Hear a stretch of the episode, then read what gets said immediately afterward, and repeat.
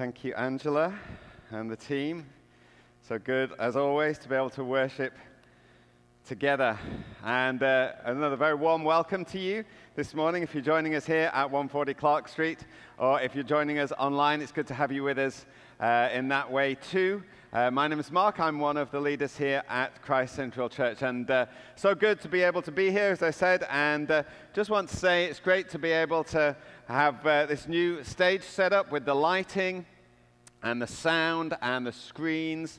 Uh, we just want to give a very warm uh, and big thank you to um, Mike and all of the team at Signature Sound who've helped us set this up, and also everyone from the church who's helped in terms of getting PA set up, uh, cleaning, setting things up, chairs, setting down, all of that. It's great. Thank you so much. Lots have gone on in this last week, and it's good to be here this morning and see it like this.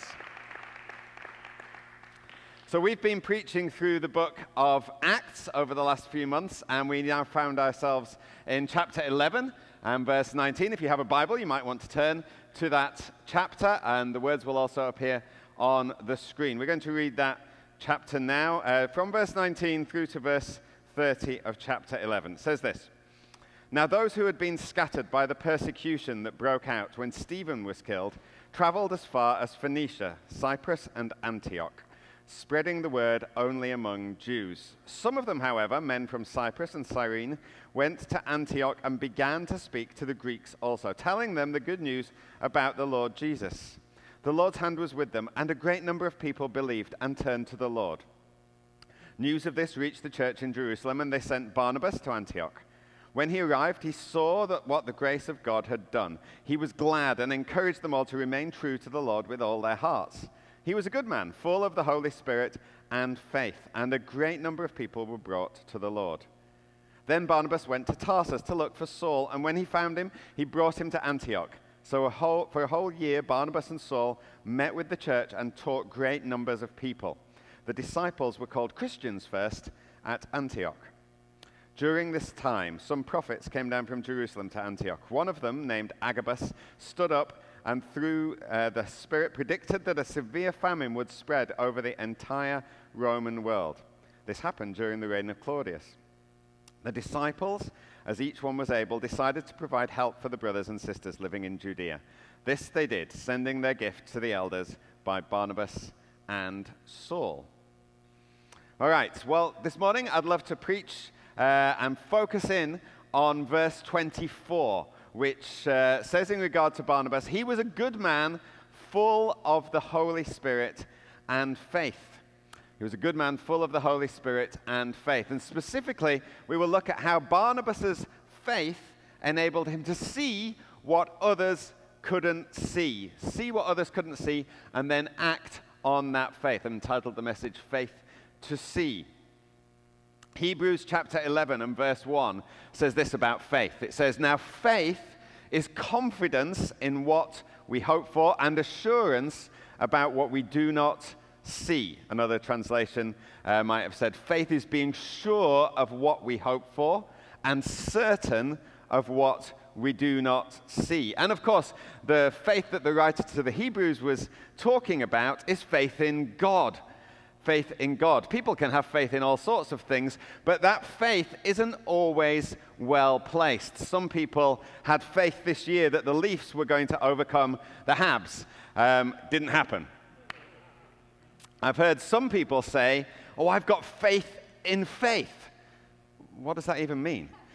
Uh, when I was 17 years old, we did a morning of trust games while I was at school. That was supposed to help us with our self confidence. You know, the kind of thing where people stand behind you and you're supposed to fall backwards into their arm and they have to catch you and things. And I remember being in this classroom. It wasn't a huge classroom, and uh, they blindfolded me. I was the first person to do this exercise. They put a blindfold on me and they said, We're going to stand everyone else in the class all around the room. And they said, We want you to run towards the wall, and as you get to the wall, someone's going to stop you, turn you around, and then you run towards the other wall. And it was this kind of thing where they're supposed to all be working together and helping you. And uh, so, as this was a trust game, I decided, okay, I'm going to trust, I'm going to have faith in what literally I couldn't see. because I had this blindfold on, and I started running. The next thing I knew, bam, I ran straight into the wall. My nose started bleeding. it wasn't a good start to the exercise. In fact, that was the end to that exercise. Um, the person who should have stopped me was evidently distracted at that point, and my faith was misplaced. Faith in God is never misplaced because God is ultimately faithful. He's always faithful. We see it in His Word, we'll see it played out in the life of Barnabas. Let's dig a little deeper and see what was going on with Barnabas and the church in Antioch. Antioch was a big city, a huge city really, in Syria. Uh, around half a million people at the time. That's 10 times larger than Jerusalem was. Uh, huge international influence. It was a Gentile city. Um, but it was one of the places that a group of believers had fled to when Stephen had got martyred and then persecution had broken out. And if you remember, the believers had scattered all over the known world. And many people, some people went to Antioch as well.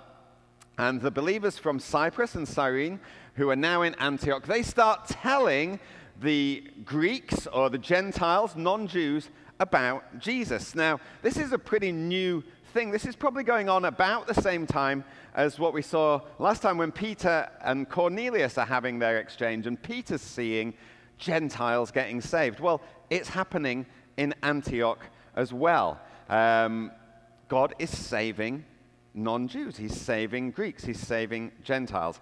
So the church in Jerusalem get to hear about this and they think, man, we'd better find out what is going on in Antioch. We'd better send someone to go and check it out. So they send Barnabas. Well, why Barnabas?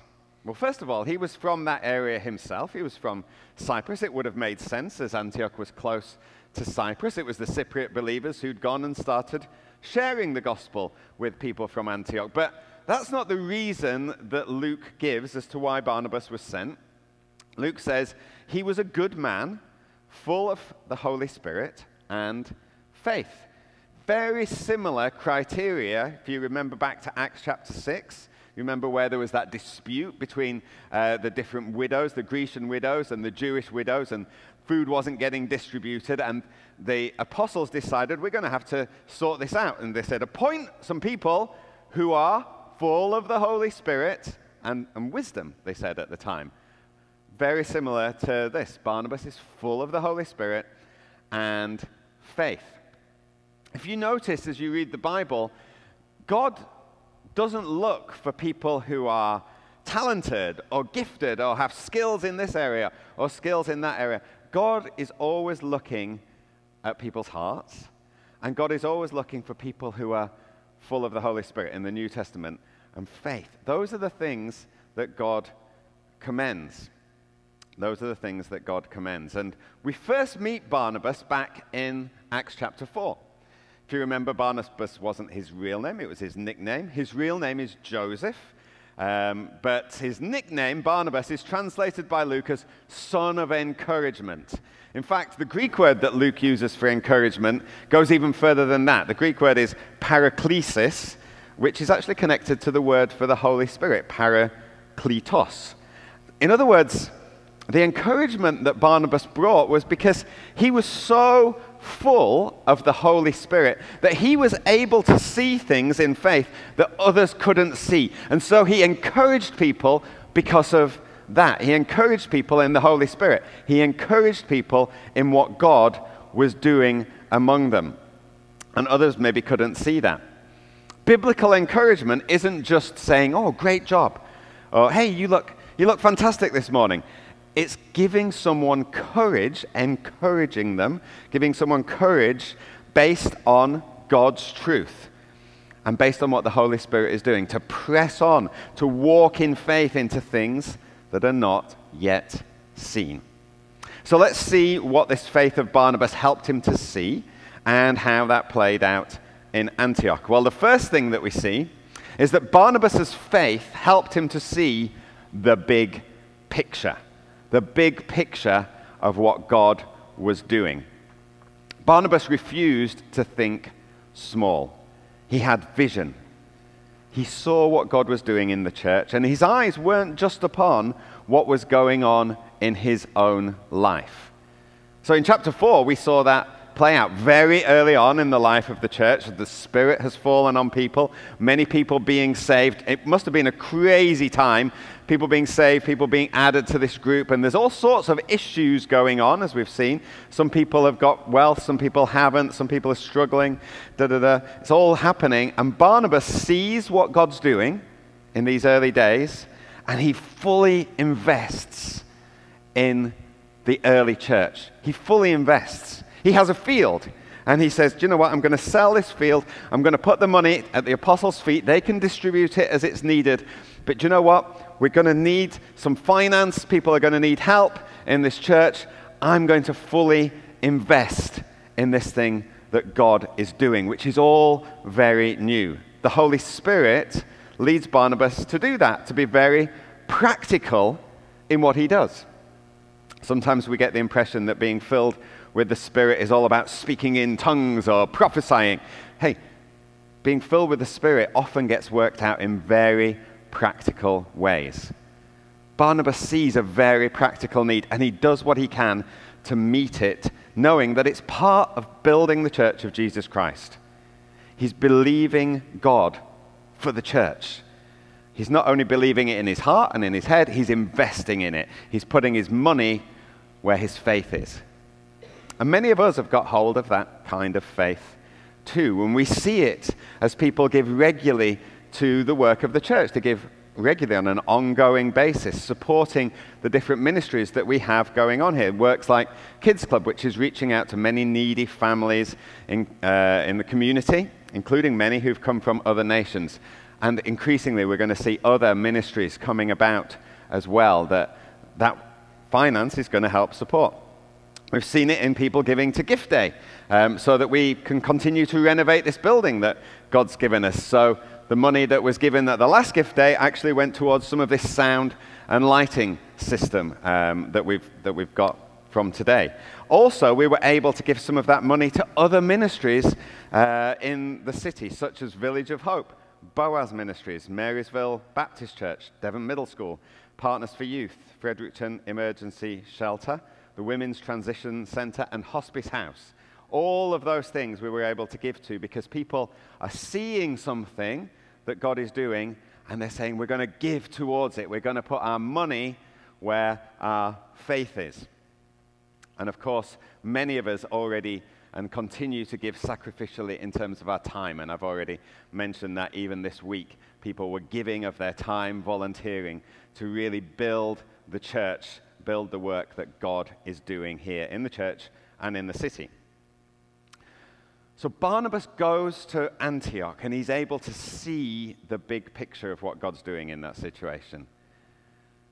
It says, when he arrived, he saw what the grace of God had done, and he was glad. And he encouraged them to remain true to the Lord with all their hearts. Barnabas sees what the grace of God has done. Now, as we read it, it we might think, well, that, that kind of seems obvious. It seems obvious what God's doing. Of course, people are being saved and they're turning to the Lord. Of course, He's going to see what the grace of God has done. But, you know, surprisingly, maybe, people aren't always aware of what God is doing. We're not always aware of what God is doing in a situation. It often needs people with eyes of faith to see the big picture and then encourage each other in that.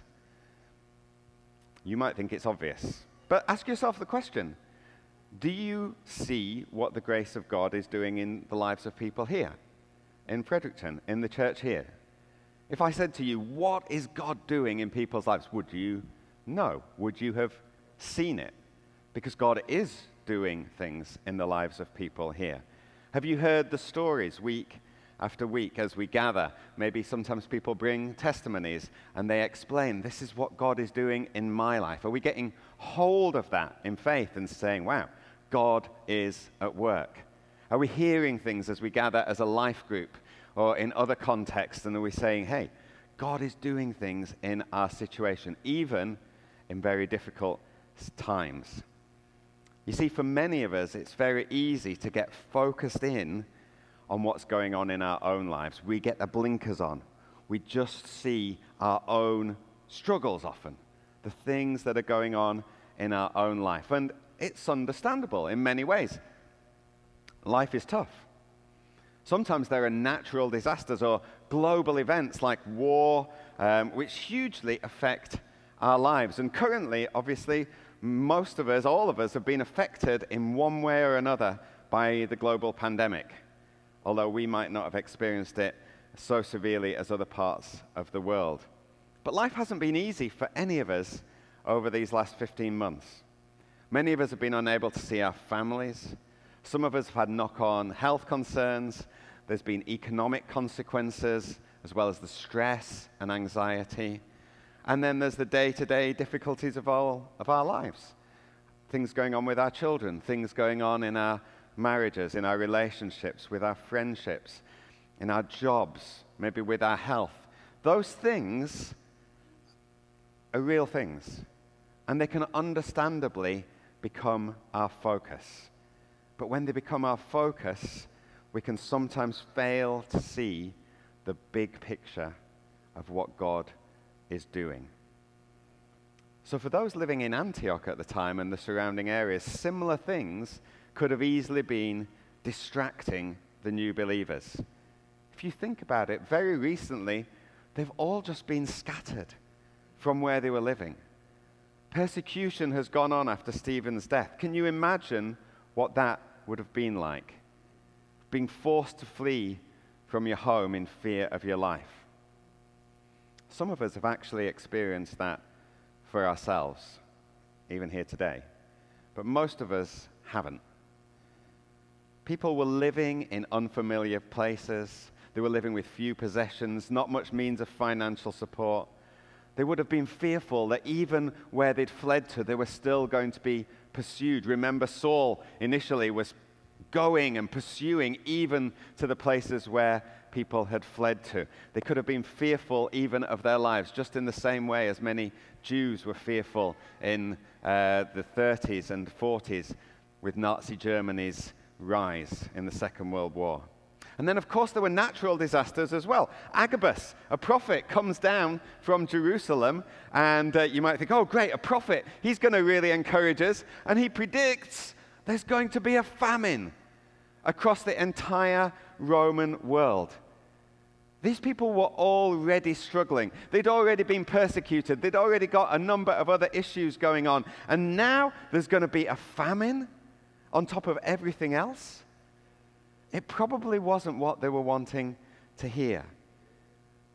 And we hear this actually came about, the famine in the reign of Claudius. This news could have been overwhelming to the believers in Antioch. But yet, in response to this prophetic word, Barnabas and Saul, they arranged for a collection of money to be taken to the believers elsewhere in Judea. Barnabas helps people to see beyond themselves. He's not saying, hey, guys, there's going to be shortages. You need to stock up with toilet paper. You know, make sure you do the Costco run before this happens. That's not what the prophetic word was leading them to do. He's saying, no, no, no. We need to look wider. We need to look at how we can help support others. And that's exactly what happened. Barnabas is full of the Holy Spirit and faith. He sees what God's doing and saying, and he responds in faith.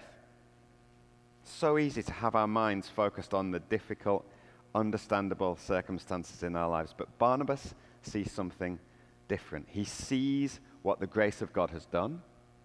He's glad and he encourages them to remain true to the Lord with all their hearts. That implies that there was a strong temptation not to remain true to the Lord with all our hearts. What is it that Barnabas is actually seeing? He's seeing persecution turning into preaching of God's word. He's seeing sorrow turning into salvation. That's the grace of God that's at work. He's seeing what God is doing in people's hearts. Because God takes things which look hopeless, and outside of Him they are hopeless, and He turns them around for his glory. Persecution brought about much distress. Becoming a refugee, fleeing for your life, produces much sorrow and pain. Yet the grace of God at work led to the preaching of the gospel and led to people being saved in Antioch, people finding life in all of its fullness in Christ Jesus. The gospel was going out to the nations, but the context of it was pain, hardship, suffering. And God doesn't spare his people from suffering in this present age, but he uses that suffering to bring people to himself. That's the very same thing that happened with Jesus, the Son of God himself. He wasn't spared suffering and agony on the cross. He even prayed, God, if there's another way. But there was no other way. Romans 8:32 said, "He who did not spare his own son but gave him up for us, how will he not also among along with him graciously give us all things. Suffering was the very means that the Father used to bring us into the grace and generosity of life which comes from Himself. And it's tempting to try and escape that. It's tempting to try and find another way. Jesus, is there another way? God, do I have to go through this suffering? Why me? Why am I doing all this? Why have you brought all these things on my life? Surely there's some other way that you have for me. Yet so often God says, No, it's through you and it's through this life that you are living that I am going to work with my grace and bring salvation to many. Some of us have gone through some very dark, tough times in our life. Don't be fooled into believing the lie that God has deserted you. It's a sign that God wants to work in you and through you to bring life to others. Barnabas had eyes to see what God was doing, even in these difficult times. He was able to use his gift of encouragement and faith to help the believers in Antioch to stay strong, to persevere in their walk with God. He was full of faith that God could take these difficult situations of life and transform them for his glory. That's the first thing that we see Barnabas had. And secondly, and finally, Barnabas was full of faith for others. Barnabas saw what God was doing in other people, even when others around him were not able to see it. So, as, as, Barnabas visits Antioch and he sees all that God's doing there, he remembers Saul. He knew Saul from previously, and he remembers him and he thinks, Saul is the man for this city and for this time. That's who God has got his hand on. So Barnabas goes to try and find Saul. And Saul, if you remember, had gone to Tarsus. He'd already had some involvement with um, Barnabas. You remember, Saul had been persecuting the church. Um, before he got miraculously converted on the road to Damascus. And then, when he was now a Christian, he goes to Jerusalem and he tries to join the believers there in the church. But of course, they're like, we don't want anything to do with you because you have been persecuting us. And it's Barnabas who goes and he vouches for him. Barnabas says, no, no, no, no, this is what God's done in his life. Barnabas is the one who convinces the believers in Jerusalem, no, no, welcome Saul. He's now saved. He's now a Christian. He's now one of us. But then Saul's life gets threatened, so he ends up going to Tarsus for a number of years. But now Barnabas feels it's time for Saul to come to Antioch to help with what God's doing there. So he travels to Tarsus and he persuades him to come to Antioch. And it says, for the next year, Barnabas and Saul meet with the church in Antioch and they spend the year teaching them. Barnabas takes Saul from the place that he was in and he sees in faith what he can become. And then he practically starts to walk things out with him, step by step. Barnabas and Saul meet with the church and teach them. So Barnabas is there. Barnabas is the lead one, Barnabas and Saul. So people are trusting Barnabas. Who's this guy with uh, Saul? I'm not sure about him. No, no, no. We're going to teach. We're going to be together. Interestingly, not very much later in the book of Acts, the two of them stop being described as Barnabas and Saul. They become known as Paul and Barnabas. Remember, Paul's the Roman, the Greek name for Saul. But the order seems to have switched. Now, Paul, who is the younger believer, seems to have matured and he's taken the lead role in the relationship. He's taking the lead. He's grown into the anointing that God has got for him. And Barnabas continues to encourage him, and he continues to encourage others in having faith for what people could become. At the end of this chapter that we're in, Barnabas and Saul head off to Jerusalem. They take the gift that they've uh, collected and when they come back, they bring with them John Mark, someone else who Barnabas has obviously got faith for. And John Mark goes along with them. So he's investing now in John Mark. And they travel to various places preaching the word of God. But John Mark doesn't last very long.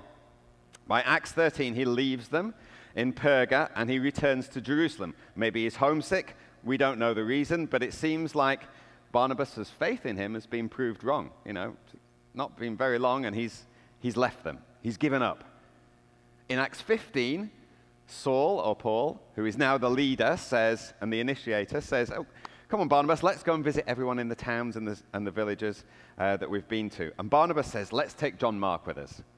And Paul says, Oh, we're not taking John Mark with us. Do you remember what happened back in Perga? He left us, he deserted us. I'm not taking John Mark again. But Barnabas is still believing for what God is doing in John Mark. And he argues for him and he says, No, no, no, we need to take him. It says they have such a sharp disagreement, Paul and Barnabas, that actually they separate. And Barnabas takes John Mark and Paul takes Silas and they go in separate directions. They have such a disagreement that they part company. But Barnabas will not let go. He won't let go of the faith that he has for what God is doing in John Mark. And you know what? His faith was proved right. Towards the end of Paul's life, he writes to Timothy, and he says in 2 Timothy chapter 4, verse 11, Go get Mark, it's the same guy, go get Mark and bring him with you because he's useful for me to me in my ministry. Paul has finally seen in John Mark what Barnabas saw all along in faith. He's finally seen it. Barnabas had the eyes of faith to see it, and he wouldn't let go. He was someone who was full of faith for others. The work of God in people's lives isn't always obvious to everyone because we all mess things up. We all have character things that we have to deal with, character flaws. And we can easily write ourselves off. And you know what? We can easily write other people off too. We can easily give up on other people and we can give up on ourselves. But God doesn't give up on us. And we mustn't give up on others who are in Christ either. I know personally as a leader how it's very easy when you've invested in someone, you've given time to someone, and then they seem to give up or walk away, or they, you know, they're like, oh, I can't, I can't keep going with this. I'm done. And we think, oh, I've given so much time, and it's very easy to get cynical about investing in people. It's very easy to give up on people. Barnabas' example encourages us to hold on in faith to what we've seen and what we've believed for in someone in the first place. And what I've found in the last 30 years as a Christian and in some form of leadership in the church is that the people who look the most attractive, talented, gifted, actually, they're sometimes the ones who don't make it to the end of the race. But as I said earlier, God doesn't look for the talented as he advances his kingdom and builds his church. He's looking for the heart. And it's often those who fly under the radar, who aren't the ones who seem head and shoulders above everyone else, but are like David, the youngest, out in the field, out of the thoughts of others. They're the ones that God sees. And people like Barnabas see with eyes of faith and they see who people will be in God.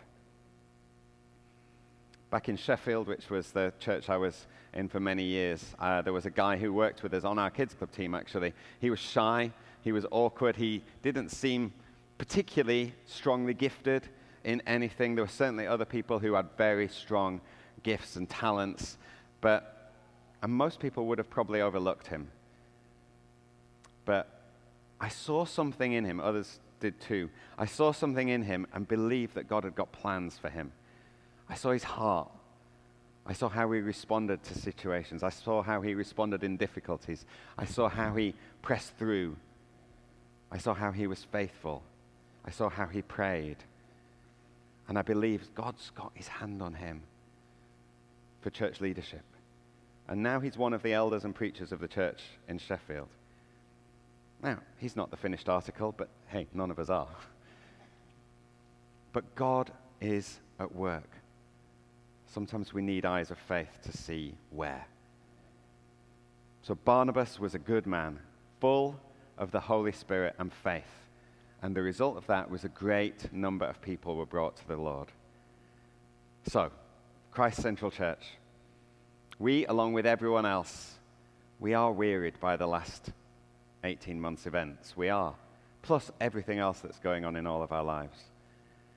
It can be very easy just to settle into a way of relating to God and the church, which is kind of just going through the motions, not really believing for anything. Maybe we'll gather once in a while. Maybe we'll help out at one or two things. But I would say that God's saying to us today are you truly seeing what I'm doing? Are you seeing the grace of God that is at work in you right now? Let's ask God to fill us with His Holy Spirit. Let's ask God to give us eyes to see what He's doing, ears to hear what He's doing. Paul says in Galatians 6 let's not grow weary in doing good, for at the proper time we will reap a harvest if we don't give up. Let's not grow weary. For those of us who do see what God is doing, those of us who have that gift of faith, I'd encourage you, encourage others. Help others to see the big picture of what God's doing. Lift people's eyes so that they can see God's church as his glorious bride. We might not look particularly glorious, but we are Christ's beloved. He's passionate for us. He died for us, and He's working in us. And let's see God at work in others, even when it looks like they might have failed, they might have messed up, they might disappoint us, or they might have given up. And for some, our faith might be for our kids. And for some, our faith may be for our spouse. It might be for things very much at home. But let's believe in God's transforming work in their lives. He who began a good work in others will carry it to completion until the day of Christ Jesus. Why don't we stand together? I'm going to invite the band to come back up, but before we sing a final song, I'd love to just pray for us. So why don't we stand together if you're able to do that?